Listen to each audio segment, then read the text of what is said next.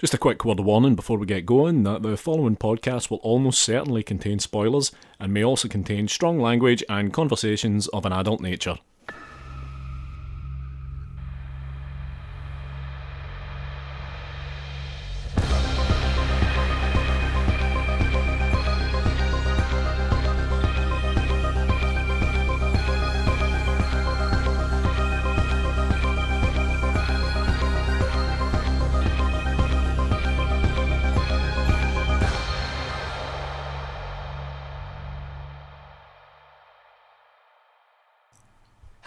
Welcome to episode 117 of Strong Language and Violent Scenes, the podcast giving a second chance to films that might not deserve them. I'm Mitch Bain, I'm a lapsed horror writer and an occasional doer of musical things. And I'm Andy Stewart, occasional filmmaker and not the biggest fan of the Saw franchise. and joining us tonight, they are respectively the director and star of the Fright Fest selection, The Honeymoon Phase. It's Philip G. Carroll Jr. and Chloe Carroll. Guys, hello. Hello, thank you so much for having us on your podcast tonight. We're super excited, big Saw fans on this side of the pond, so I think it's going to be an interesting discussion. Yeah. Speaking as the only person so far who has brought a Saw film to the table, also thank you for joining us and thank you for picking a Saw film. You're very welcome. Uh, as I'm sure we'll dive into, Chloe and I, uh, our relationship is kind of based around Saw. And, oh uh, you know, any marriage, I'm sure the honeymoon phase of things may pass. So I don't know if Chloe's Chloe's opinion of Saw Three stands as high as mine or not, but we'll learn that tonight, I guess, together.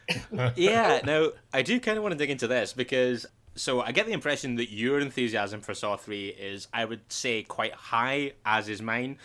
Chloe, I was hearing on the grapevine that on rewatch you maybe weren't so sure. I, I really like the Saw series. I just like really don't like prolonged torture scenes, and Saw Three has like the worst one. So I was just, especially last night, I was like particularly emotional, and I was just couldn't watch it. Like most of them, I just didn't watch. Uh, it just makes me feel so sick. that is a great start from the people who are defending the film. no, but I think the story's really cool, um, and I, I like the storyline for Saw overall. Just some of those traps, man, they're, they're so gruesome. Mm. Yeah, yeah, yeah. I kind of, I kind of thought on rewatch, and I, I mean, I'm, I'm, if I'm not a big fan of every film in this franchise, I certainly feel like I have very specific opinions about them all. And I remember Saw Three as being one that I really liked, but I did kind of forget exactly how kind of grimy it is and how nasty it is. And I think that maybe that's also true of Saw Four they tried with each one i think in the original trilogy they tried raising the bar and the third one you know, as a Saw fan, I always remember the third one as kind of the one where they, they pulled out all the stops with the traps. And I, I don't know officially as a number count if it has the most, but I'm going to guess that I think it does in terms of just the sheer number. Like it's almost nonstop for the first, you know, 20 minutes of the film um, before they even get into like the main game. There's just trap after trap of, you know, taking out the, the investigators working on the, the jigsaw case. Mm-hmm. Mm, yeah. Okay, so let's talk a little bit about everyone's background with this. So, uh, Andy, you first. Now, I'm aware that your affection for the Saw series does not rival mine, and I'm guessing Philip and Chloe's. Mm-hmm. But what what's your kind of what's your kind of route to watching this again tonight? Okay, so. Uh... I have seen every one of these films. I've I saw them all in the cinema, with the exception of Jigsaw, which I'm kind of glad about.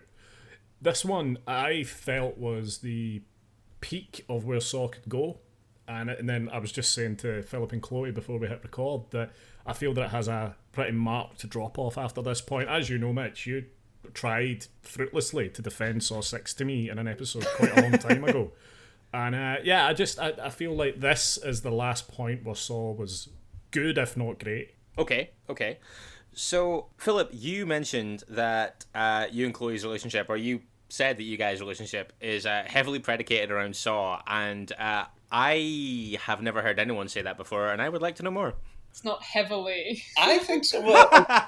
Well, if you ask the, uh, the the young woman who was with Chloe on our first, you know, date, I think she would defend my my explanation. Uh, we tortured her with our discussion of Saw. Chloe and I met online, and uh, you know, we were talking about our mutual love of film, and when we got together for our first in person meeting at this, um, I guess it was like a pub in Pennsylvania. we sat down, and the first film that we talked about was Saw, and I think it was the only film series that we talked about for three hours that night. And this poor girl. that was Chloe's friend that was there, you know, pretty much to make sure I wasn't, you know, a weirdo. Sure. Uh, Sure. Probably all her worst fears were confirmed when I was talking about Saw for three hours with Chloe. Yeah, your friend just sitting opposite making hand signals like, let's go, let's go, let's go. Yeah, she was like, "This guy's a weirdo," and I was like, "Yeah, but so am I." So it's it's really going well. was she like was she like texting you under the table, being like, "Blink three times if you need assistance." On our wedding night, that her her friend um, was there, Heidi, and uh, you know when we were talking about how basically she was a part of us meeting, um, she just continuously brings up that we tortured her with Saw. So we, we we were basically our own Saw trap to her. Just uh, I kind of love that. So, guys, I don't know if you've heard the show before or not, but we do make every guest that comes on do one thing before we start. So you may want to uh, talk amongst yourselves and nominate a person to do it. Basically, we try and do a thing where we, for the benefit of anyone who is listening to this without having seen the film, I feel like this may be especially difficult for the third entry in a seven film series, but um, basically, Andy will put 30 seconds on the clock. We'll count you in, and one of the two of you will need to give your best 30 second synopsis of Saw 3. So, uh, first off, uh, which one of the two of you wants to take the plunge? it's gonna be Phil. Okay, Phil, I guess you're on your own. How are you feeling about this? You know, I uh, I wasn't prepared, and uh, with Saw, I think it's probably particularly difficult to sum up in thirty seconds. But I'm I'm game. Let's do this. Yeah, we'll, we'll try and do. I'm trying to think about how much knowledge we should assume from the first two. All. because I don't I don't want you to like sell your first ten or fifteen seconds down the river by contextualizing the first two films. So Yeah, let's just. I don't want you telling. I don't want you telling me that John Kramer's got a brain tumor and a lot of back, a lot of backstory about. I don't want his medical records. I just let's talk about this film specifically. Okay. Yeah. Yeah, I'll, Yeah. I'll give you the uh, the back of you know the DVD box. We've had all sorts before. I'm sure someone's done that in the past. So I, I, if you can get through the back of the DVD box in 30 seconds, you're more than welcome to do so. Yeah, yeah. Like, like, uh, like, if you want to turn this into a speed reading exercise, that's your decision. right, Andy? Do we have thirty seconds on the clock? Of course we do. Okay, Philip, are you ready? I am ready. Okay, three, two, one, go. So Saw three starts with Detective Matthews captive in the original bathroom, and he's trying to find his way out, and he can't. He breaks off his foot basically, and then we go into the main storyline, which is Jigsaw is on his deathbed, and uh, he's kidnapped a nurse to try and keep him alive in order to witness this guy Jeff try and complete his own test that Jigsaw set forth for him, uh, while detectives try and find him as always. Uh, Jeff survived most of the. So I'm not gonna lie, I thought that that was gonna go way worse than it did because when you sp- like, I was like, he's wasting valuable seconds on Donnie Wahlberg getting out of this bathroom. you know, I realized too late into that scene that I was like, "Oh crap! Yeah, this is this is not going well." But at least I think I got the setup. I've also got to say, I think there was ample opportunities for you to stop. I actually a couple of times thought you were that you were about to call it a day, and I would have been happy at the your exit points would have been fine. Yeah, there was times that I was like, he's home and dry. He can stop whenever he wants. He's got this. Well, I wanted to see how far I could get into the storyline. And like, I, I would say pretty far. I would say, and by the way, also, I one thing that I forgot about this until I sat down to rewatch it. I rewatched this on Sunday, and I've seen them all a few times. But I would say I haven't seen this one in maybe four or five years. And um, I put it on, and I remember the first thing that came to mind. I was like, "Huh, an hour and fifty three minutes, really." Now, which here here's a question: Which cut did you guys watch? The theatrical or the director's cut? I watched the director's cut. I'm not Okay. entirely sure, but mine was 110 minutes. So Yes. we watched the theatrical cut. I own the director's cut, but we we just moved to Los Angeles from Pennsylvania, and all my DVDs are back home. So we had to watch whichever cut we could get our hands on, and it was the theatrical. Right. Um, so it'd be interesting to see what the differences are between the director's cut, because some some of the Saw films, the director's cuts are better, and some I, I actually prefer the theatrical cut. like I said, it was the, it was the director's cut I watched, and I think that like basically a lot of what you get extra is just trained on making the kind of torture and trap sequences more unpleasant. Like I don't think that it really uh, Sure. Plants any more seeds than that. In all honesty, I think that like the the extra time is almost all additional broken bones and additional people screaming. Okay, so I guess uh, for Chloe's sake, we she didn't miss out on anything. yeah, I'm not watching that version. yeah, like Chloe, yeah, yeah, you- you're fine. You made the right decision. No, my wife, she can she can watch most things. She she can't do ghosts or demons, but most other things are fair game. She can't do the Saw films, um, and she did poke her head in while I was watching this into, into my office, and she was like, "Listen to this film. Listen to what you're watching." And it was just at that point where the guy's on the rack. Uh, Oh, hold her ears now. Um, actually, that's that's the I, I can't even talk about that one. Like that is the one trap that like I could like. I sat on the sofa last night when we were watching it, and you know, I just put my fingers in my ears and cover my eyes if I don't want to watch it. And that one, I can't even be in the room.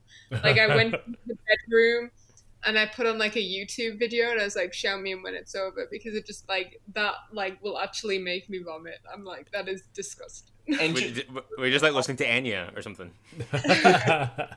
just for some context for you guys, uh, because I don't know how much you know about Chloe and I outside of the honeymoon phase, but Chloe is like a horror nut.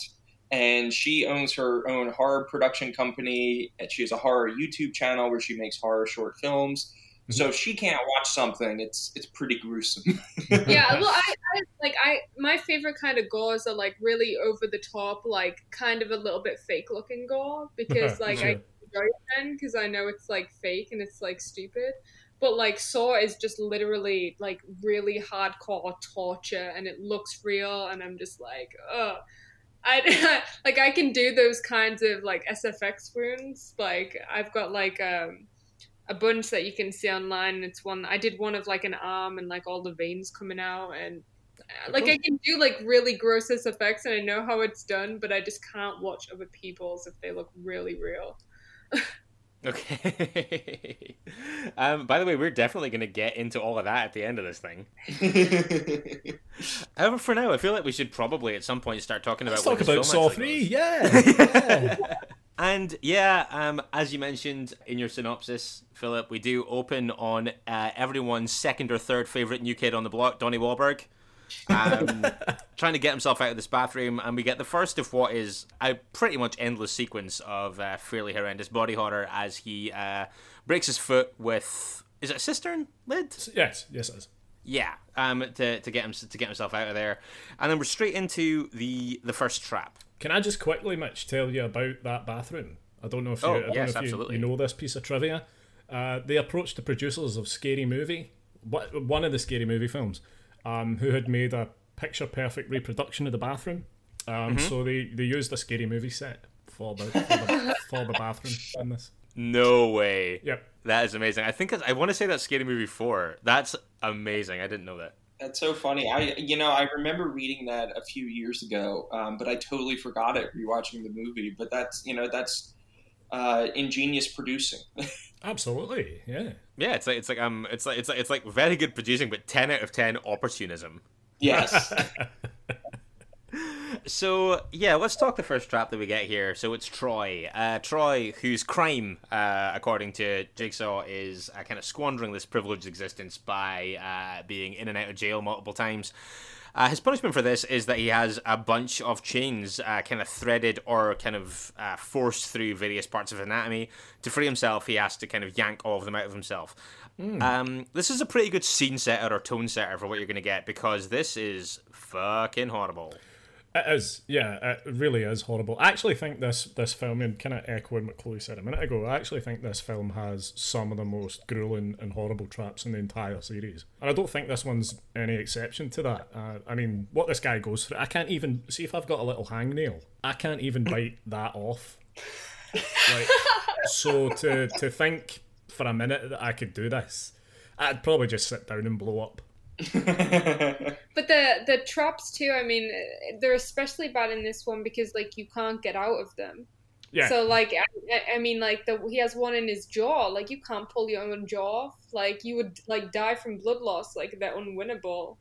So like it's just even worse. It's like, all right, let's this guy's gonna like hurt himself for a little while before he eventually dies, you know, and it's just like, oh, I don't, I don't see this. yeah, like, y- y- like I think like that's kind of an important thing you've hit on there, though, Chloe, because obviously, like the first couple of traps that we see, like you say, they are unwinnable, and that is obviously a break from the Jigsaw mo. But I think it's really funny because obviously Troy, I mean, like he's got these massive chains threaded through his arms, shoulders, um, Achilles, which for me is the worst one. That's just one of those things that I just can't deal with. Oh yeah, sure. Mhm.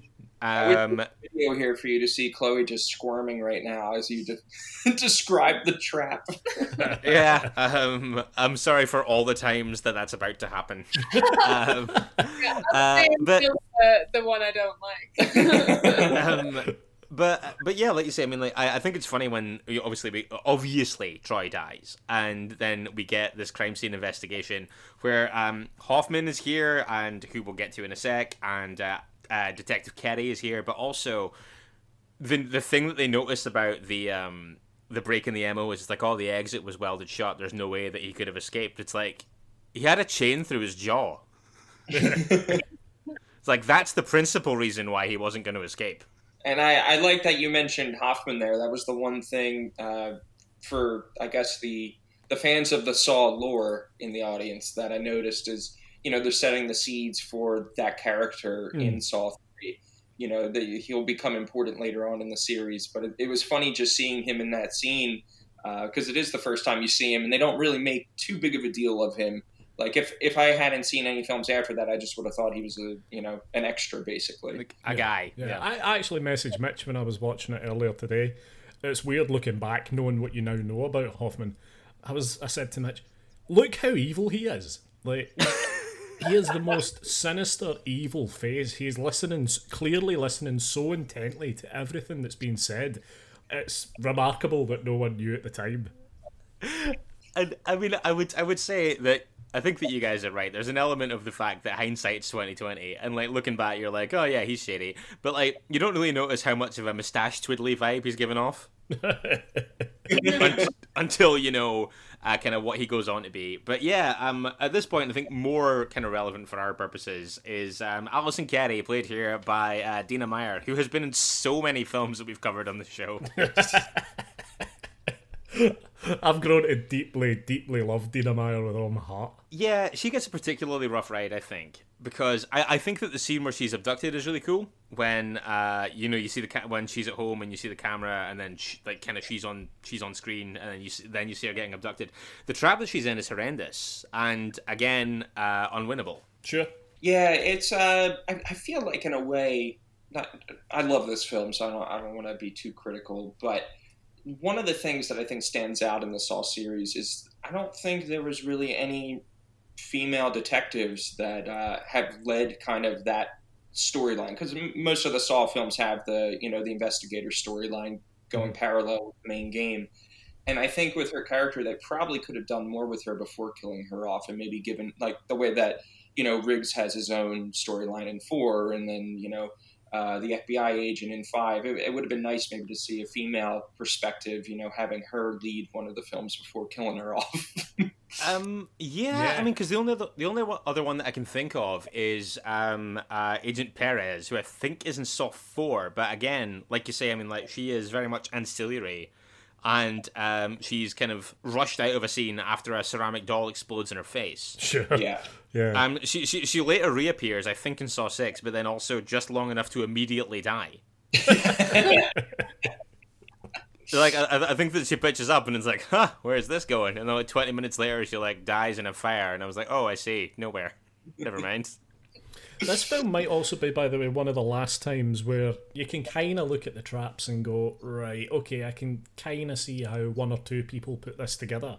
Like later on, when you've got carousels and all sorts of things, it gets a little bit unbelievable. But this has got a kind of homemade Mythbusters vibe about it. You know, Chloe and I were actually debating as we were watching uh, that trap where Chloe was really upset at the fact that she believes you can just tip over the vial of acid and then grab the key. Yeah, Mhm. the chains were like loose enough that she could just pour most of the acid out and then get Um, the key, and it just I don't under, like it. Literally didn't make sense, and then it annoyed me. Oh, Chloe, if we can only we can only try to put ourselves in her shoes. True. True. Um, I was watching I was watching this with my flatmate, and genuinely, like as soon as it started, when this when this started, he was like, "That that beaker full of acid isn't like affixed to anything. That's just on two very loose hanging chains. It's like, and she has a large amount of autonomy in her forearms. It's like she could she could tell that out for quite a bit. So I didn't clock it. Um, but but yeah, uh, you definitely have a point. Um, but also yeah, like I mean, win or lose, like she's she's fucked. This trap is unwinnable. She's graphically torn, uh, kind of limb from limb, but uh, not before she acknowledges an unseen person that she obviously recognizes. She gasps, she says "you," and then she dies. Yes. Thinking, uh, you know, at later who who that will be revealed as. Um, yeah, I, I think that later might be like a couple of films later, like that, like and and there's a couple of things actually that this film does where it seeds something and you're like, oh, that's kind of confusing. I'm not sure that hangs together. And I think that the this series doesn't get done with answering the questions that this film raises until Saw Six. Yeah, yeah. The, Yeah, uh, yeah. not skipping too uh, ahead, but you know, we'll get to the letter. I'm sure that Amanda reads that we have no idea what's in it until I think it's Saw Six. Yeah. hmm I wonder if this series like wrote them as they were going and they wrote random things in there that didn't make sense and like just in case we do another sequel that this will make sense then. Yeah, so like the um the chicken and egg element of that is fascinating to me. Like I am very curious to know how much of these things were logic flaws that got retconned into correctness, or how much of this was like long form plans. You've got to believe that some of it was at least planned out or sketched out in advance. Yeah, you'd hope. or, or the Well- directors just read the reviews and anything that said it was a plot hole, they were like, "Well, wait for the next one." Just with big porks into the storyline. There you go. There you go. Plugged. Yep, I that'll would be- hold. I think I would be surprised if they planned a lot of it out ahead of time because, you know, the second movie I believe was based off of a script that Darren, uh, the director, had written that they then retconned into the Saw universe by adding Jigsaw into it. Um, Oh, okay. Saw three, you know, it feels like they probably were like, okay, this might be the last one, so let's let's wrap it up. And then the the final chapter. I know we're not talking about that film, but the way that that film ends, you know, is very much kind of like fan theories. So I'm curious, you know, if if they were just trying to please fans with that ending or, or what. But yeah, I don't know. I mean, they they pretty much they were putting them out every year, um, so they wouldn't have much time to write them. so maybe they maybe they had ideas in the back of their minds too. Yeah, because I mean, I think that, like, I mean, obviously the writer director teams and stuff kind of alternate. I don't think that they change that dramatically, but they alternate. I think that, like, I think by the time you get to like Saw Six, the director is the guy who'd edited the first few and stuff like that. But I think there's there's a lot of the same irons in the fire and a lot of the same kind of cooks in the kitchen mm-hmm. Yes. through all of them. Yeah, I think Saws four, five, and six had the same writing team. I think they were the, the guys that wrote Piranha 3D. Think. Ah, so I I was like a huge Saw nerd in my teen years, and like I would be all over the Wikipedias, like you know checking in every couple of months to see like what new info was added and everything. So I'm trying to like reclaim, you know, in the back of my head some of that info I used to have. Inevitably, of course, it's a Saw film, so we have to have a B story. Yes. Um, and this is kind of what we get introduced to at this point. Although, I suppose we meet Lynn first, Dr. Lynn Denlon. We see her kind of dispassionately leave what appears to be her husband. This is obviously a traditional Saw lampoon, but we don't realize that until way later. Sure. Mhm. Um, I really, actually, But- really like that twist. Yeah, me too. They did a good job. It, it, it's because he asked for a divorce, and you never really assume somebody else, you know, asking for a divorce in the way that he phrases it. So you just assume that's the husband. Yeah, I, I- think that a lot of the twists in the later films in the series proceed on vagueness of wording of things and stuff like that. And I don't even necessarily. That sounds like I'm being facetious, and actually, I quite like that. I like the fact that it's like, oh, that's what they meant. it's funny when we were watching it last night during the like one of the final reveals where Jigsaw's monologuing. Chloe verbally said, "Just shut the hell up! Like, just shut up, Jigsaw. You're, you know, you're, you're kind of leading Jeff to make certain decisions at the end based on your wording and how you're playing, you know, puzzle games with your your grammar." but I also I like that because it kind of like hints to Jigsaw's character actually kind of wanting wanting the violent approach. Because Mm. if he just like shut up and just acted pathetic, like they'd probably leave him alone, you know. But then Yeah. he's like, I want you need to. Can you forgive me for all the torture you've just seen? You're like, shut up.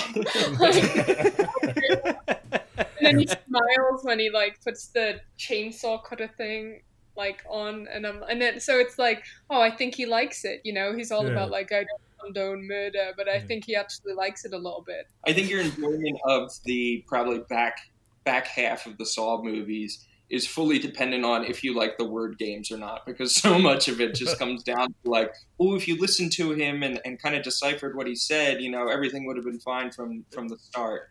Um, and I like that stuff. I, I think that's I like puzzle boxes like that. Can I just quickly say at this juncture, I think Tobin Bell's great. Oh yeah, yeah. I I I, I- I also think it's it's kind of cool that he was kind of like a character actor until he was like in his late seventies, and then he just became this icon out of nowhere. Yeah, I think that the Saw three as a whole overall, I think has some of the best acting in the series. Like, there's not too many performances that are like cheesy or over the top. Like s- some of the mm. films you can point out are you know bad acting, but I think Saw three is legitimately good acting in a lot of points. I'm I looking at you, Saw that- One. um, I think, uh, Philip, when we were kind of talking about what we were going to do here and which film we are going to choose, and you basically said that you guys wanted to do a Saw film, your first choice was Saw 6, which I respect. Um, but when you were choosing between Saw 3 and 4, when you guys settled on Saw 3, I was like, you're letting yourselves off the hook a little bit there. you know, I I think one of the reasons why I prefer to do three uh, as opposed to four was four was the only one in the whole series where the twist was ruined for me prior to seeing it. Ah. All right. Yeah. I love four for for its own merits, but uh, knowing that you know I didn't authentically experience it, I think for the first time as a kid, uh, you know, it, it taints it a little bit, I guess, for me. Yeah. Takes the air out of it a little bit. Yeah, But yeah, we've got Lynn Denlon here. She is um, an adulterous, an adulterous wife, as we will come to find out. She's also a uh, a surgeon of good repute, although she's obviously struggling a little bit. We see her get into the hospital and getting kind of like pulled up for kind of underperforming, turning up late to things, stuff like that. She's very quickly um, abducted, and we're taken to kind of like one of the two kind of centerpieces of the film, which is this kind of grimy underground makeshift intensive care unit where John Kramer, Jigsaw, is. He's kind of really struggling here. Amanda, the apprentice from the reveal at the end of Saw 2, appears and fits her with a shotgun collar and explains that uh, this shotgun collar will discharge if she tries to leave or if John Kramer dies. Fair enough, yeah, yeah. And I think that it's funny that on first watch I was like, oh, that feels kind of convoluted when you think about what happens later. you, you mentioned the uh, the set of of the you know makeshift hospital room, and I just want to touch upon. I've never noticed it before, but last night rewatching it, uh, most of the stuff in that room I think is really well done in terms of the production design. You know, you Mhm. have I think little Buddha statues and stuff that John Kramer would would want. But then there's randomly like some like demonic, like uh, uh, almost like Satanist stuff on one of the shelves. There's like the skulls of dead animals and stuff, and I'm like, I, I don't think that was ever in his kind of you know uh, philosophy, you know, Satanism. So I don't know what was going on on that shelf, but there's candles with skulls, you know, like I guess Satanist type, like goats. They look like goat skulls. You've got to believe Yeah. that there was a memo sent out to the production team. Uh, they were like, like, just go out, art department, go out, here's some money, just get as many bladed implements as you can find. And just weird shit, scary shit, medical shit. Yeah, because it's creepy. I did that in a short film recently. Actually, it's not out yet, but I needed like a creepy basement looking thing, and I just got a bunch of medical equipment. I was like, pin them all to the wall for no reason, just make it look so creepy. well, I, I assume they had to explain why candles were in the room because it, it becomes a plot point later. So I guess they just figured, ah, put some skulls next to the candles. Um, what I think is weird about the stakes here is that it's like um, you have to keep him alive or you'll die. Um, and obviously, we understand that she has to keep him alive until the conclusion of the B story, which is Jeff, which we'll get to in a sec. But also, it kind of proceeds on the assumption that when a cancer patient dies, it's the fault of the doctor. Because like um, I was, I was like, well, he, like you know, it's like you have to, you have to, under no circumstances can he die on your watch. It's like that might happen anyway. He has a massive brain tumor. Well, you know, actually, ironically, within the later lore developments of, of Saw, it is a doctor's fault that Jigsaw died of his cancer because they, they mixed up his, uh, whatever it was, the x rays, I think, in one of the later Hmm. films. Shit, yeah. Uh huh. Of Good course. knowledge. Jesus. So those are the stakes. Lynn, like I say, surgeon extraordinaire, uh, has to keep Jigsaw alive until Jeff completes his game. And here we meet Jeff Denlon. Yeah, Angus Macfadyen, hometown hero. He's from Glasgow. Oh, really? Yeah, he was Robert the Bruce in Braveheart. Oh, wow. That's cool. I, I had no idea. There you go. His second most iconic role to date. Poor Jeff. I think Jeff, out of all of the heroes from the Saw movies, if, if you can call them that, I think he got screwed the most. Yeah, so I, I think that Saw 3, of the kind of B stories in the franchise, because I think that, like, the further into the series you go, the more clearly delineated the B story is from the kind of the Jigsaw versus, uh, or like the kind of like Hoffman versus the world kind of thing, and how Jigsaw's legacy kind of plays into that. I think like that feels like it functions more and more independently from the B story the further into the series that you go. I I, think, think- that here that Gets a lot more kind of a comment on money grubbing capitalists as it goes on. Saw Six certainly is. Yeah, But yeah, five is too, I guess. Yeah, because there's the real State thing. Yeah. Yeah, here I think they're still quite closely kind of interlinked. But I think that in terms of the actual personal story that they put into the B story, Jeff's one is by far the most compelling. agreed. Yeah, they did a really good job of, of making him kind of this tragic character where, uh, you know, you, you can feel for him with his with his son being involved in a you know a car crash, and you know having to you know forgive the people that were involved in you know his pain. I, I think they did a good job of tying that all together. Yeah. Also, you need to remember this poor bastard goes through all of this in his pajamas. It sucks that he only has like literally a minute to decide too. Like, Yeah. doesn't- like y- you know, I think it was a bit unfair, especially the one with the frozen woman. You know, like for a few squirts, he's like, oh, you know, a few like the times where they're squirting the water at her, he's like, you know, I just want you to suffer for a little bit, like I did, and then like I think he has the intention of letting her out, but he just, you know, within like twenty seconds, then she's dead.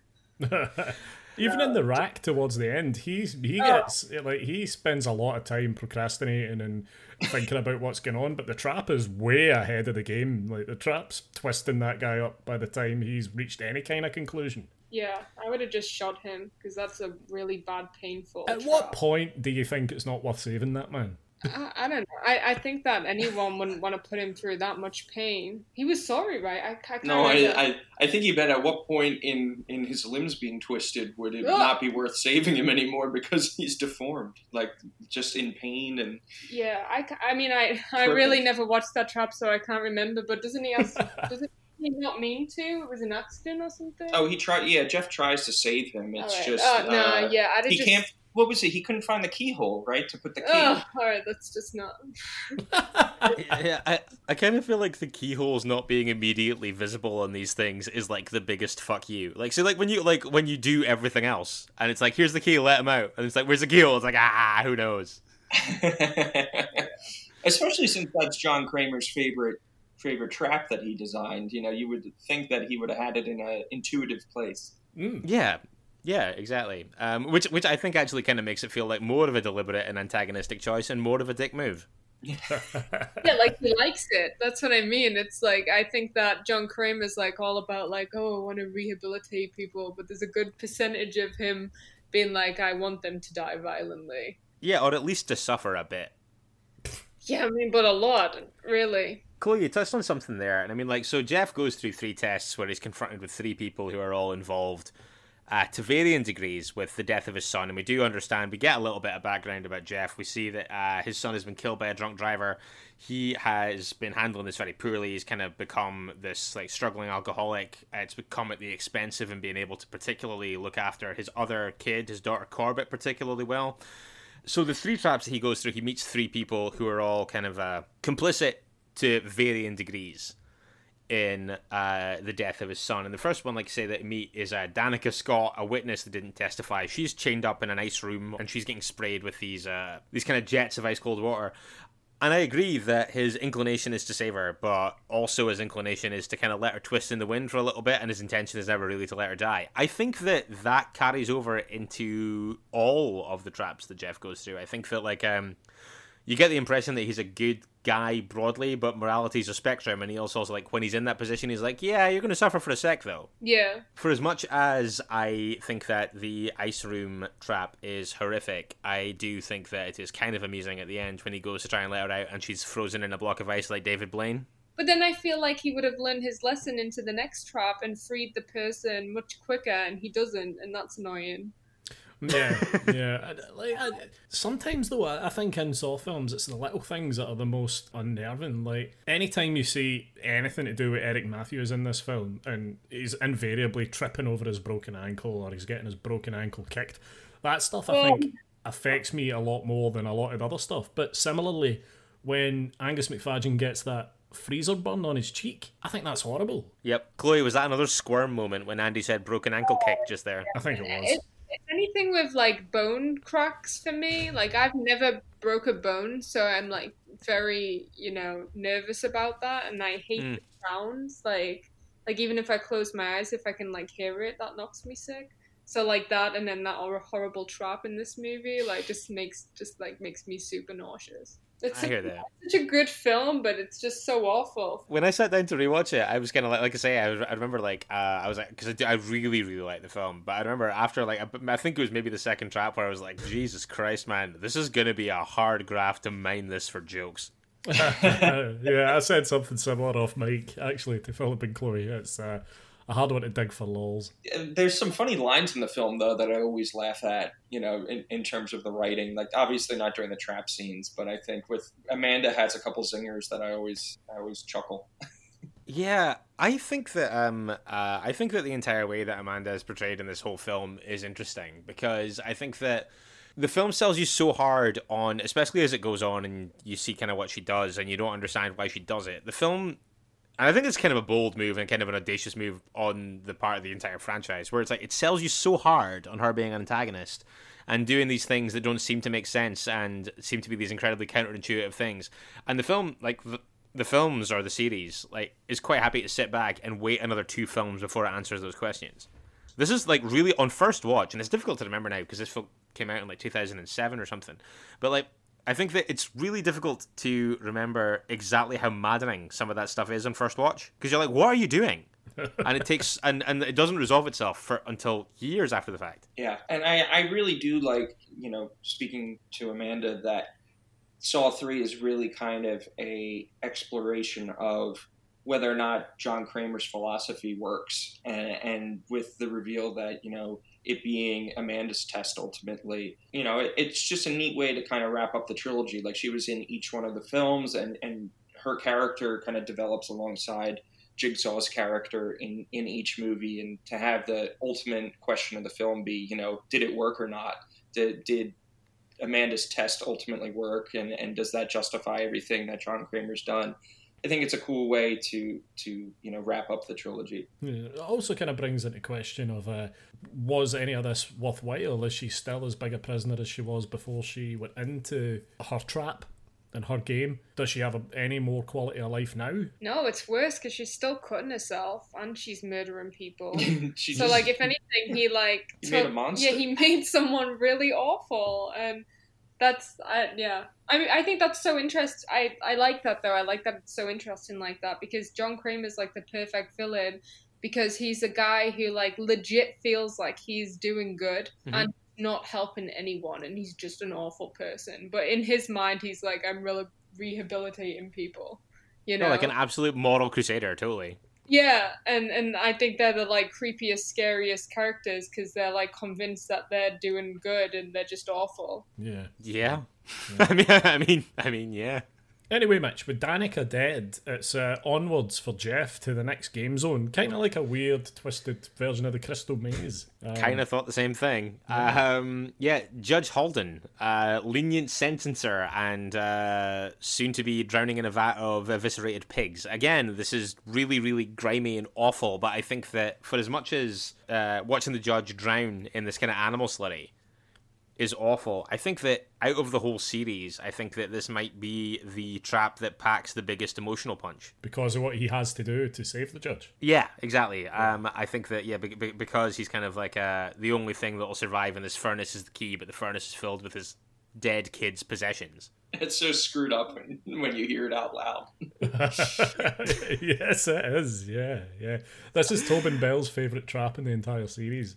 And uh, I absolutely love it. I think it's foul. Yeah, I've been inclined to agree. I think that, um, yeah, I think this is horrible. I think that, I think that the actual, like I say, I think that the actual machinations of the trap are fine, but I think that in terms of like what it actually makes the characters do, it's incredible in terms of just how confrontational and horrific it is. Oh, that poor judge. You know, I, I, can't imagine him? being him. What happened to him? He gets his face half of it blown off by the shotgun in the next next trap. Oh. But he does. He Jeff saves him, but it's just it's so so tragic for him. You know, I feel bad. He, he's sitting there getting pig guts thrown at him, and he has to hope to God that this guy burns his dead child's possessions. I think you know one one of the things that Chloe and I were discussing last night is how most of the traps, well, all the traps in Jeff's game, you know, rely on Jeff making decisions. Like, the, there's no way for any of the characters who are in the traps to survive themselves. So, you know, all of them just got to wait and hope that Jeff is kind. so frustrating because, like, then it, that goes against, like, the original thing that John was saying. He's like, you know, you have to, you know, want to live. And then he puts someone else's life in someone else's hands. It's very upsetting for Lynn, who did everything right and then gets shot. It's hmm. just yeah. Then his whole like theory doesn't make sense. Well, in in Jigsaw's defense, those people did have a choice to get out of the trap by, you know, having to choose whether or not to convince Jeff, you know, to let them out. Like they they weren't completely helpless. They could use their words. What? Lynn's got like a gun in her face, and she's like, "Please don't kill me." And then they kill her. She's like, well, what else can she do? Like Amanda was gonna kill her. Well, you can be nasty or you can be nice. And, she was you know. gonna do it regardless. also harder to use your words when you've got a mouthful of rotten pig guts. Oh yeah. uh, Jigsaw apologist. yeah, I, lo- I, love that you're like uh, in defense of Jigsaw. You're like, whoa, hang on a minute. I love the fact that, that like the judge survives this and he kind of assumes the role of like irksome sidekick for like five minutes until he dies in the next scene.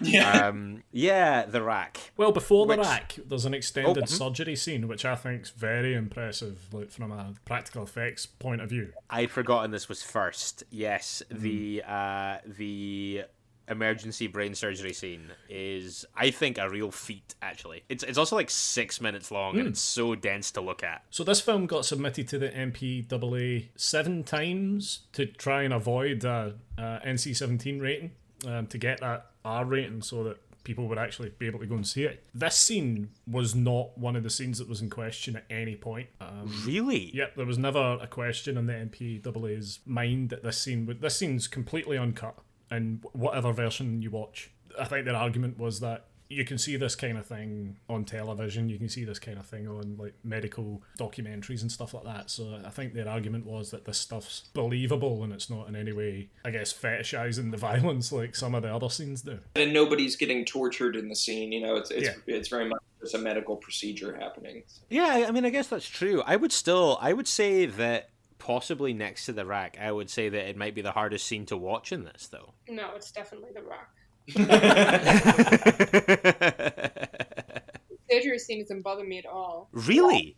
Yeah, like I that like of all the scenes, that's the one I can watch because I don't know. It's I, I think I guess because it's just medically gross, so it's not like, and he's fine with it. You know, it's not like this excessive torture that someone doesn't want. She's literally trying to save his life, and he's like you know, he's got something to numb the pain too, which is so frustrating. The fact that he's putting other people through extreme pain, and she's like, "Hey, let me help you with this um, painkiller." Is is like what you were screaming for at that point? A sweet, sweet, unanesthetized brain surgery. Yeah, I'd be like, unfortunately, the painkillers won't work with this. You just have to experience the whole thing. Unfortunately, we are fresh out of painkillers. Yeah. but um, yeah, I, I I think that like from a from like a performance standpoint, a practical effects thing, a sound design thing, I think that this is really really great. Yeah, I I always squirm when you hear the the drill bit touch the Yep. skull. It- It's just that clank sound. That's just oh man, it's it's so gross. A a hundred percent the worst part for me as well. I totally agree. Yeah, no, uh, that's it's it's horrendous. But ultimately, of course, she does the job because Lynn, uh, as you said, Chloe, I think probably the most innocent casualty of this film. Well, she did cheat on her husband. Let's not forget that. She just deserved to die. Like, I get the impression that you guys are going to be arguing about this long, way after the mics turn off tonight. super comfortable in my relationship feels like she did cheat. what? But yeah, let's um let's talk the rack. The culmination, or kind of the culmination of Jeff's tests, where he meets uh, Timothy Young, the driver of the car, the drunk driver that killed his son. Uh, the rack is kind of generally seems to be remembered alongside the reverse bear trap as the kind of one of the more iconic traps of the whole series, where this guy is getting his limbs and neck twisted into these awful directions until he dies. So on rewatch this time round, what I thought was that I think that the actual kind of machinations and mechanisms of the trap are amazing. The way to get out of it feels like an afterthought to me. but doesn't doesn't that feed right? What you mean the shotgun thing? Yeah, I kind of I, I I think that like I think that if you could have complemented how nasty the trap is with something a little bit harder hitting than that, then I think that it probably would be the number one. Right. Okay. Yeah, I, I, I can see that. I also uh, I, I want to let everybody listening know that uh, Chloe has taken a convenient bathroom break during this part of the discussion. So Oh, That's okay. it is. so I will be giving both of our opinions for the uh, the rack. so are you are you the elected spokesperson I, I am. I am on, on her behalf. I will get both viewpoints. Okay. It's so funny. It, it's just the one thing that she uh, she can't get through is the rack. You know, I I, I think I agree with you in, in regards to the afterthought with how to get out with the shotgun. You know, it's it, it's okay. You know, I, I think that the main focus of everybody's attention is what's going on on the rack. So I guess it probably didn't need to be the an elaborate you know solution to the trap um, because what's happening over in the other corner of the room is so horrifying. Yeah. Um, but yeah, I, I I can agree with you that it's you know it's not the most inventive way to get the key. Yeah, although um, we do we do see the uh, untimely slash timely, depending on your outlook, um, loss of uh, the judge here because he- he's a, he's an accidental victim of the shotgun blast. Yeah, Timothy ultimately dies here, and uh, yeah, I think it's fair to say that this is an absolute ordeal. But basically, at this point, the brain surgery has happened, the three tests have happened, and what we're pulling in towards sharply here is kind of the final standoff of this thing.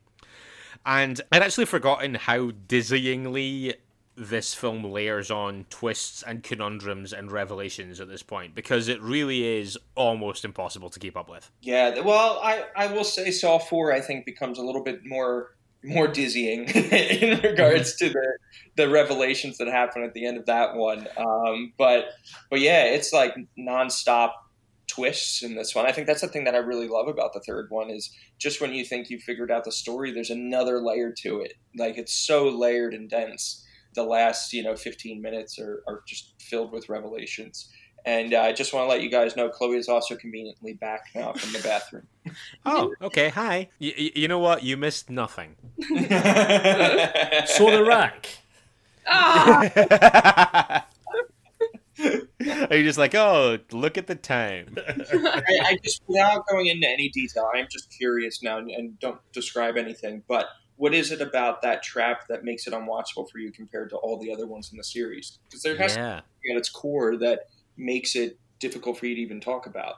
I, I just, it's just like really, it's just such really awful prolonged torture. It, it's You like the individual things happening. It's happening like that. slowly just hurting and hurting him, and it's just like I don't know. It's just that's just really awful. Okay, that's fair. Mhm. Yeah, I feel like that's a, a pretty normal reaction.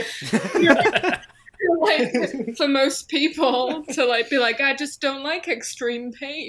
like, I, like, I mean, I mean, I, I'm just, I'm just, uh, you know what? I'm going to mention it once and never mention it again. You guys could have picked any film in the world. Mitch, by Um, the way, I but haven't yeah, at all mentioned all the cogs and gears that are in this film. I'm Oh just my going to God, don't mention get me it and started. move on. All right.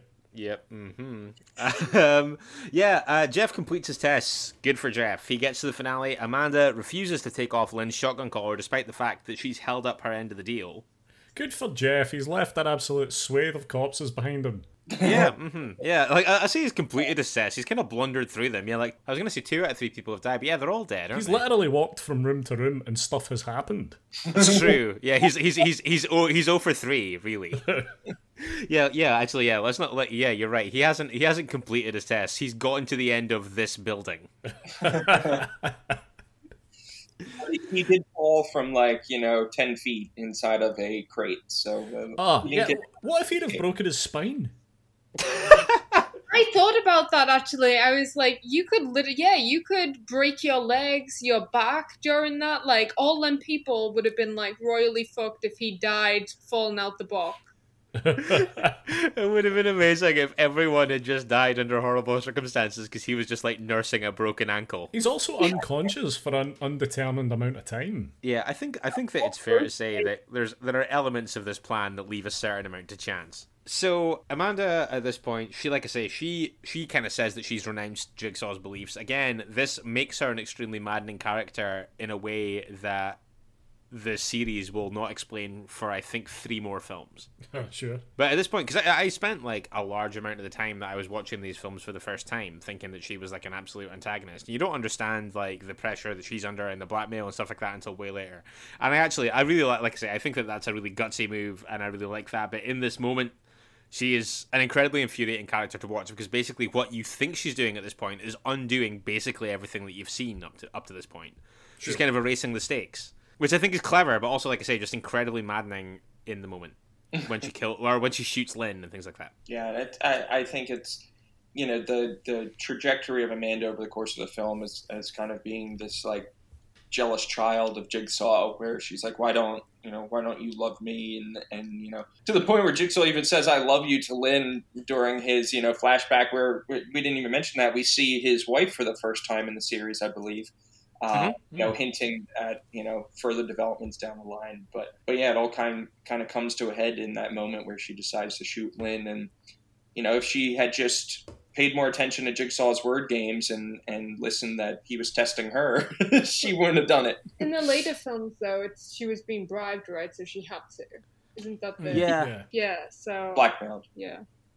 Yeah, I, I, I, I actually am. I, I wanted to double check. Like I say, when I say three films, like I'm pretty sure that it's Saw six that you find that out. But yeah, you're right, Chloe. You're, uh, you're spot on. It's like um, she's been getting blackmailed by Hoffman Yeah. to basically kind of remove herself from the kind of apprentice hierarchy by doing these things that kind of like willfully go against what he's setting out to do.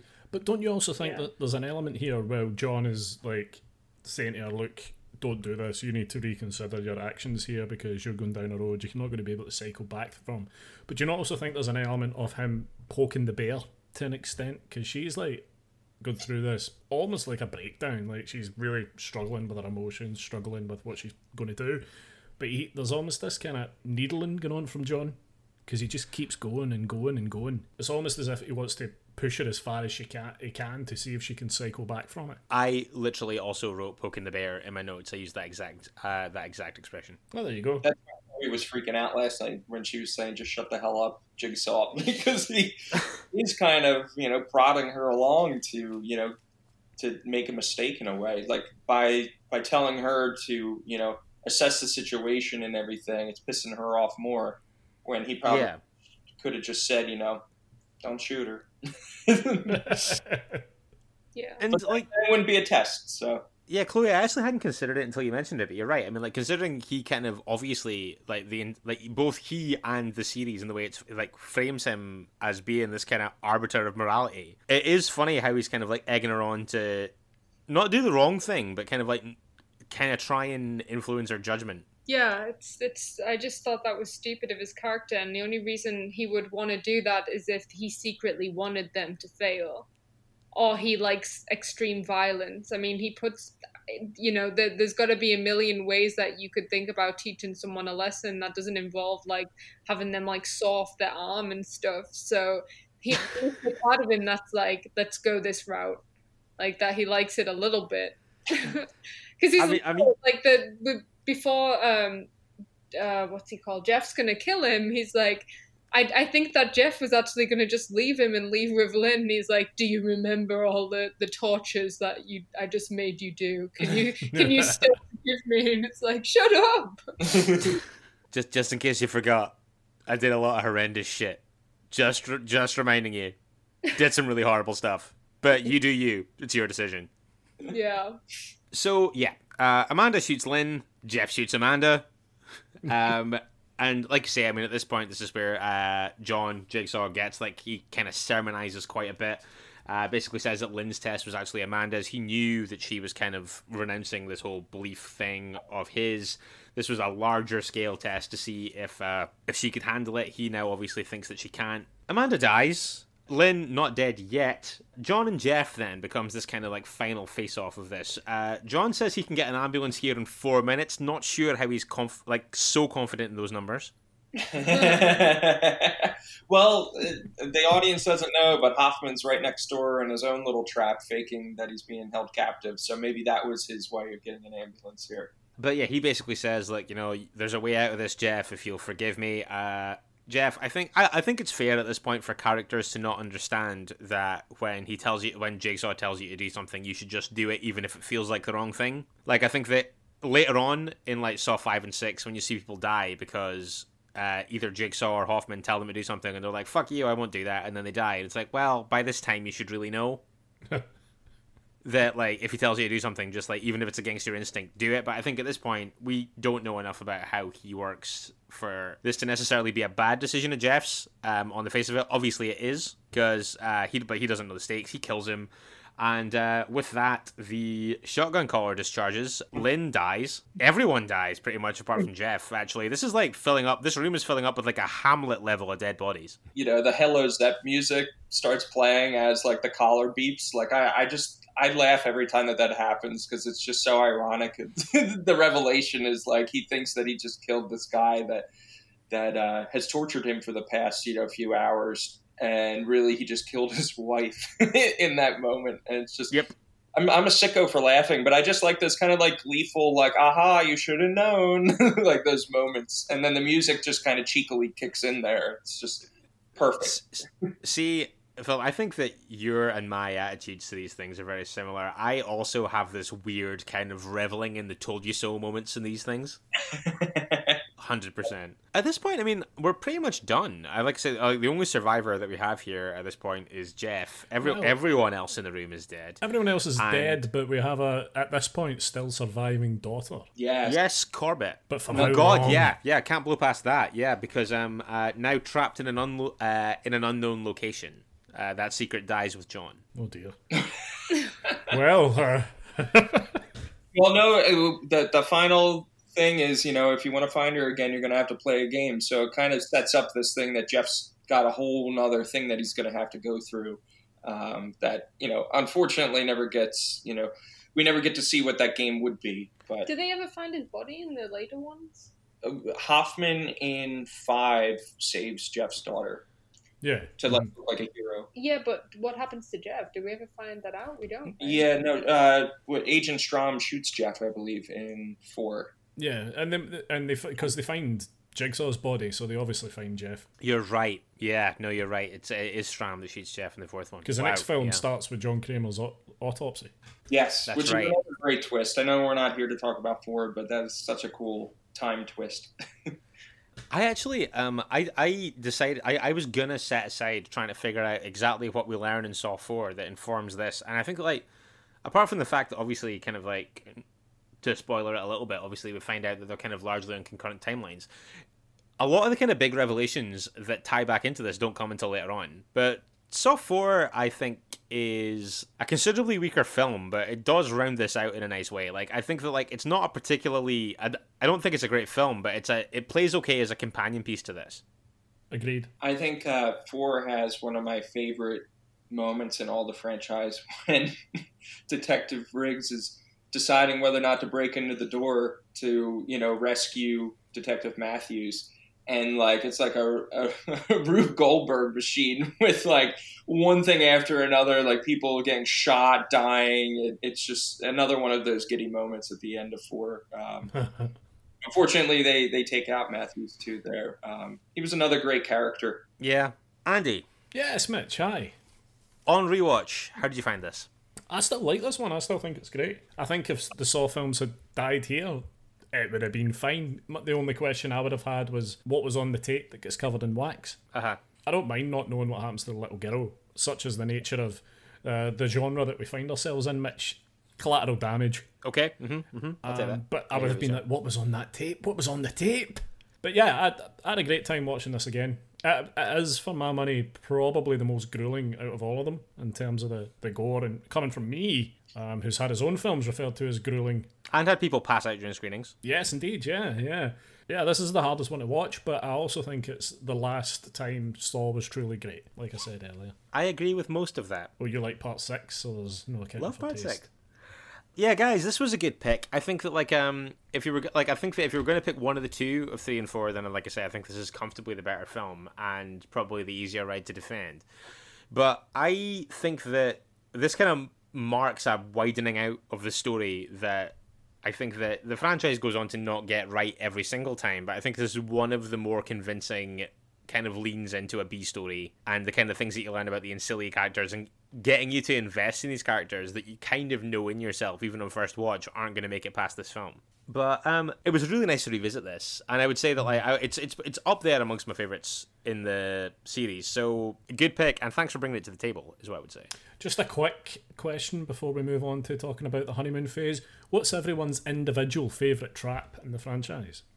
Ooh, God, it's What, it- what a sick question.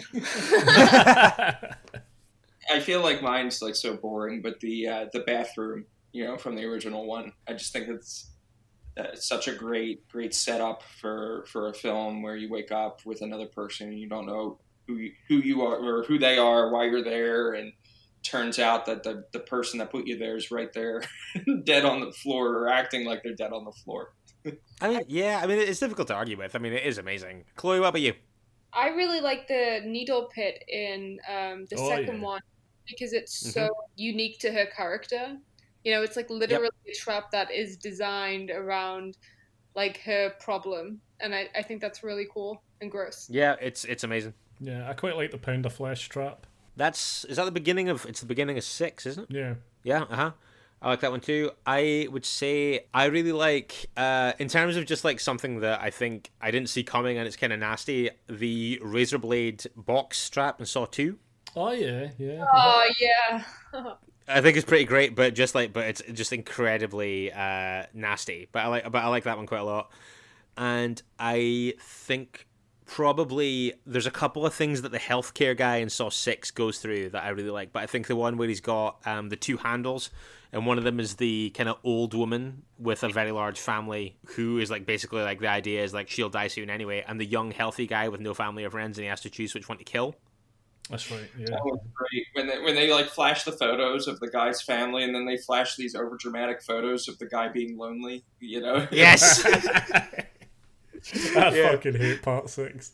Uh, yeah, like it's like yeah, that, I think that that might be my favorite one actually. I love that a lot. And also in Saw Six, actually, the uh, the janitor um that smokes a lot, and when they have to hold their breath with the big rib clamp things, I- well into that. great though. I I love the ones that are really like circumstantial to the actual characters' problems. I think the, the yeah the, the closer it can tie into their kind of individual narrative, the better and the more kind of heft it has. I think. The carousel is great too. And, Ah, it's so fun. uh, and now we're becoming a Saw Six podcast. It- Yeah, Saw Six is great. Fuck you, Andy. From what's your favorite trap to let's talk about everyone.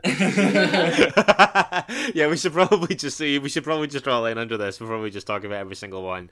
Um, question. Do you guys? I don't know if anyone does this because I do. Does anyone else hold their breath during that trap with the smoker, like to see if that you could outbeat him as an actual person? I'm a chronic asthmatic. I'm fucked. I do it in like um, scuba diving movies or anything where someone has to hold their breath. I'm like, I kind of just naturally hold my breath with the character, just from anxiety. do, do, like, do, do you get to get to the end of it and be like, "Huh, I would have won"? Nice. Pride, yeah. yeah, yeah. I, I kind of know what you mean. I kind of feel like I need to pit myself against them, or at least think what I would do or how I would do. But most of the time, I just think it's like, no, like realistically, I would just stay where I was and just die. yeah, yeah, that's exactly how I approach it. Guys, uh, obviously, um, the, one of the reasons that we reached out to you guys to come and uh, join us on the show this week was because the honeymoon phase played at the uh, online edition of Fright Fest just last month there. So I saw it there. I thought it was great. I thought it was really, really interesting. And obviously, I think like want to hear more from you guys about it at the time I didn't realize that you guys were husband and wife and when I did I found this I found this out afterwards and I looked at it and I was like huh interesting film to make together. um, do you want to talk a little bit about uh, how it came together and a little bit kind of like the genesis of the idea and those kinds of things? And what it's Sure. about. Yeah. So that for anybody that hasn't seen the honeymoon phase, uh, the honeymoon phase is about the struggling young couple who enters an experiment that's paying fifty thousand dollars for couples to live in a remote smart house in the mountains for a month while their relationships analyzed to try and figure out why couples fall out of the honeymoon phase. And uh, Eve, played by Chloe, um, slowly starts to go mad as she begins to question if her lover Tom is really the man that she thinks he is. Um, and then as the film goes on, you know, there's some some cool twists and turns that happen. But the origin of it was really, um, you know, Chloe and I had gotten married in 2016, and you know, we wanted to make a feature film together. Uh, it would be a first for both of us. Chloe's never starred in a feature, and I've never directed one. We were trying to come up with a concept that was something that would kind of marry both of our interests. So for me, I love, I love psychological uh, thrillers and you know drama, sci-fi, and Chloe loves horror movies. So we thought, uh, you know, a sci-fi psychological thriller would kind of be a perfect, you know, marrying of those those themes that we both love or the genres that we both love. And we were laying in bed one night trying to come up with a concept that was, you know, very heady and uh, you know, I turned to Chloe and I was like, Chloe, you know, it would be so so creepy to wake up tomorrow and look at me and think, you know, is is he really the person that I believe he is? Like, is he different? You know, it, it, what if I look the same but inside something had changed? So this kind of theme of you know trust and wondering, you know, how well can you really know your partner, kind of came about through there. And really directly impacted the plot. Then I don't want to spoil anything, but kind of those those fears that we had about being a young couple uh, were explored in the honeymoon phase. Then. Cool. Okay. I mean, I like I, I thought this was really interesting. I think I think that um I think it it, it kind of and again I don't want to dig too much into where it ultimately goes, but I think that it manages to kind of move from this kind of very insular and kind of very introspective portrayal of this relationship and this kind of freeing trust and that kind of thing into something a little bit more ambitious and a little bit broader in a way that I can't remember seeing anywhere else. And yeah, I thought I thought it was really interesting. How did you find the uh, the digital Fright Fest experience for an international premiere? Oh, we we absolutely loved it. You know, going into the the digital experience, it was our first digital fest, so we weren't really sure what to expect and we've heard such great things about Fright Fest. We were really gutted when we found out we couldn't be there in person with everybody. Yeah. But Chloe found this Fright Fest group on Facebook, um, mm-hmm. was, you know, full of people that were virtually attending.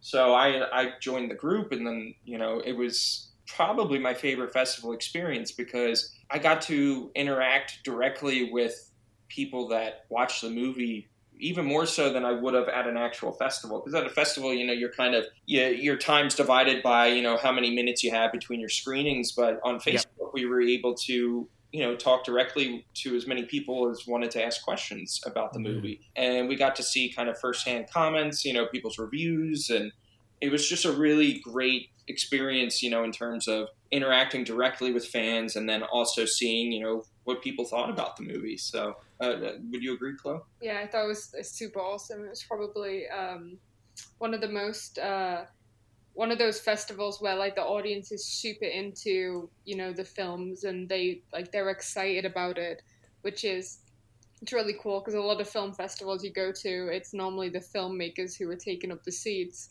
um, but people like are just fans of Fright Fest, so that's really cool for us it, it, was interesting too because the fans at Fright Fest were so passionate, um, and, and, luckily we were on the right side of the passion because I saw you know, if, if people didn't like a film, they were also vocal about that. So I was happy that it seemed like most people enjoyed our film. Uh, oh, yeah. There, there was a couple of films on the lineup there that because I mean I, like that group was kind of the main the main kind of interacting I was doing as well. In fact, I think that's how I got in touch with you about uh, doing this.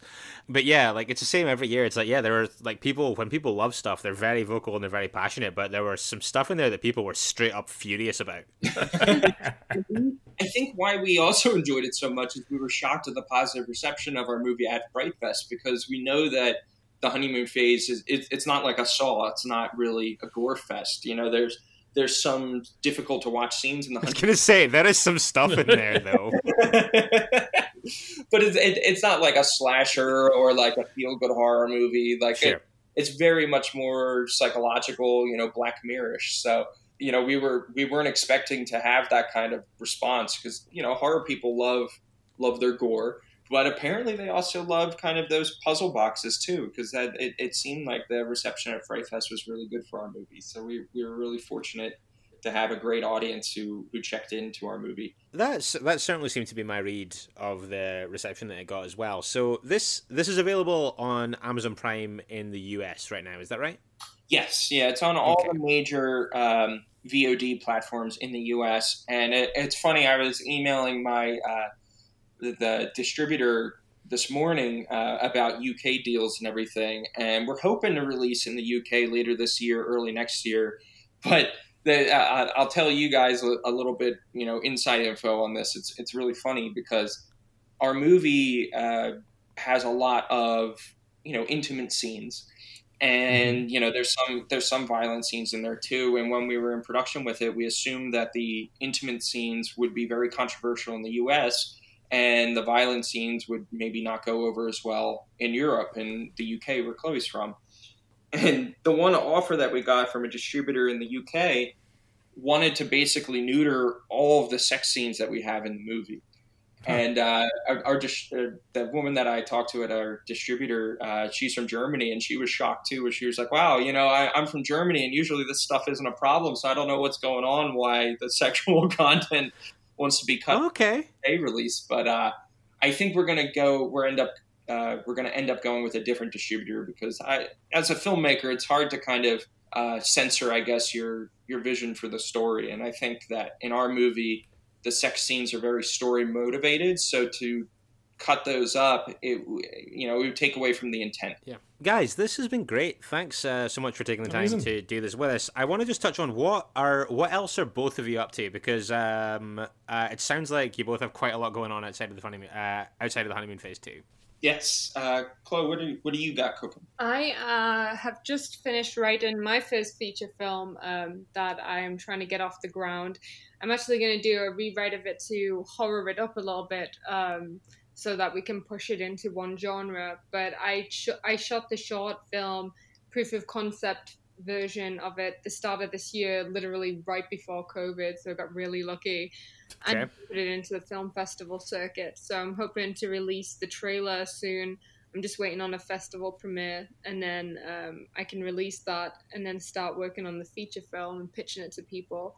And it's it's called Alicia, uh, although we might change the title um, and it's about uh, this this young nurse who um, gets kidnapped by a vampire to be like her blood bag, but they fall in love with each other throughout the whole process. So it's a bit Stockholm syndrome um, but also it's like good meets evil and how they fall in love and kind of change each other. You know, cool. cool. For the better. That was the worst pitch ever. Uh, um, and uh, yeah, um, uh, Philip mentioned a YouTube channel as well. Yes, um, my uh, company is called Fear Crypt, and it's a bunch of like short horror films um, that I make. Some of them are pretty violent, so be warned. But uh, if anyone watches them, please let me know what you guys think, and um, I will continue to make more. Great, wonderful, cool. Yeah. Uh, Philip, what about you? So during our quarantine period, I was working on my second feature script that I actually uh, I hint to in the honeymoon phase. Um, I love how Pixar kind of in each film they have like a little Easter egg hinting at what their next movie is going to be. So in in the honeymoon phase, Tom is a novelist. So the novel that he's writing is what will hopefully be my my second script. Um, Oh, cool. Okay. That's second cool. film, and it's called Stuck in Our Heads, and it's pretty much the polar opposite of the honeymoon phase. It's a high school coming of age dramedy, um, but in keeping with kind of my my love of psychology and exploring uh, that that type of stuff. It's about a high school senior, this girl Evra, who uh, has a panic attack one day, and it unleashes this imaginary doppelganger version of her anxiety. It, it like personifies her anxiety into an invisible friend. Um, so she has to find a way to banish her anxiety before graduation, um, so that she can, you know, get on with her life. Um, so it's very different than the honeymoon phase, but still has horror in there. Like I, I kind of have her various panic attacks and anxiety attacks as different movie genres. So there's like a, Nice. you know, disaster movie. There's you know the horror movie. Uh, you know, Final Destination esque scene. You know, at a theme park where she's imagining everything that could go wrong. So hopefully it'll be a lot of fun. That's that's kind of what I'm going to go out and, and pitch shortly. So I'm just fine tuning the script. God, I will uh, on paper. I will take all of that that you've got.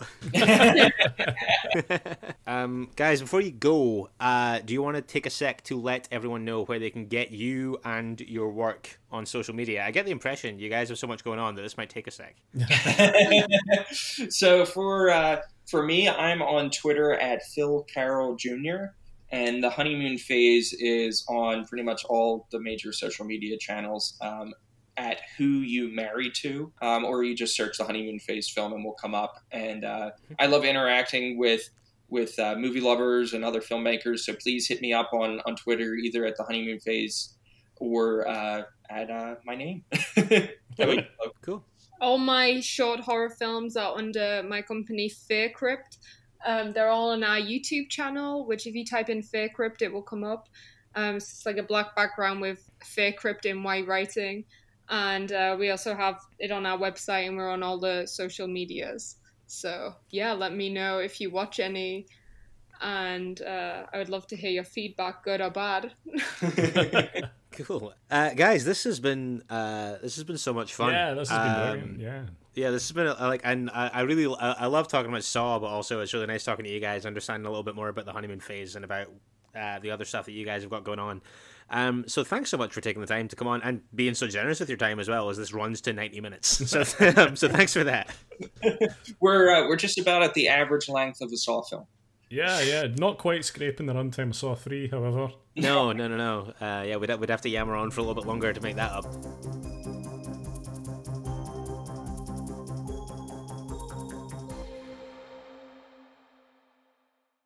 So even when we're three films away from it in the series, you still just can't help yourself getting those fucking digs in about Saw Six, can you? No, it's garbage. Fuck you.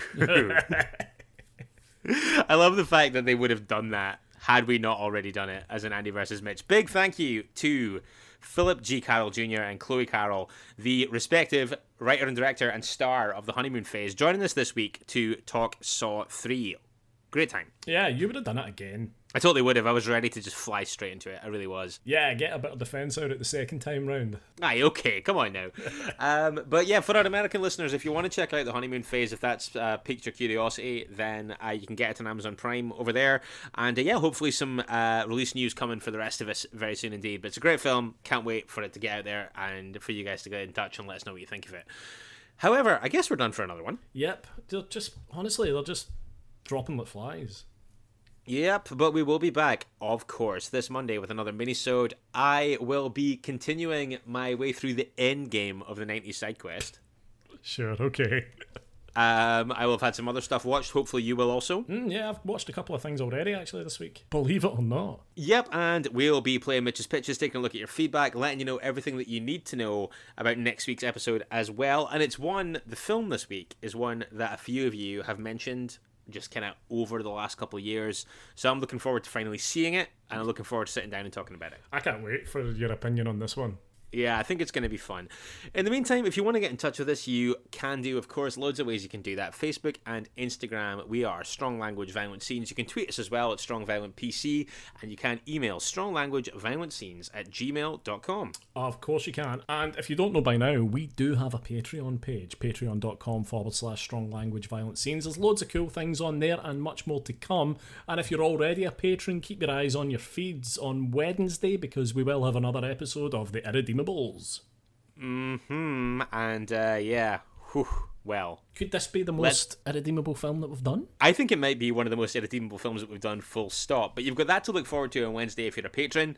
Uh, don't forget also, if you want to talk to other listeners of the show about all things horror and all things strong language violent scenes, you can do that at our Facebook group, The Chud Locker. Yeah, yeah. I've again, still, I'm, I'm I've not been convinced to restart my Facebook page and to have a look on the Chud Locker, but I understand it's all going swimmingly. This is what I'm very curious about. I think that if we talk about it enough, we might be able to coax you back to Facebook. I think that that would be huge, but we'll see. We'll see. I'm not going to count chickens on that one because I know that you're very resolute in your resistance to that. Yeah, yeah. You'll have a hard time bringing me back into the fold. I think, Mitch. It would be like getting me to go back to church. Fucking hell. Damning indeed. We are back this Monday. Join us then if you can. In the meantime, don't forget it is better to die a hero than live as food in a world of chuds. Goodbye. Bye, guys. You've been listening to Strong Language and Violent Scenes with Andy Stewart and Mitch Bain. Strong Language and Violent Scenes theme by Mitch Bain, production and artwork by Andy Stewart. Find us on Stitcher, iTunes, Spotify, Google Podcasts, and Podbean.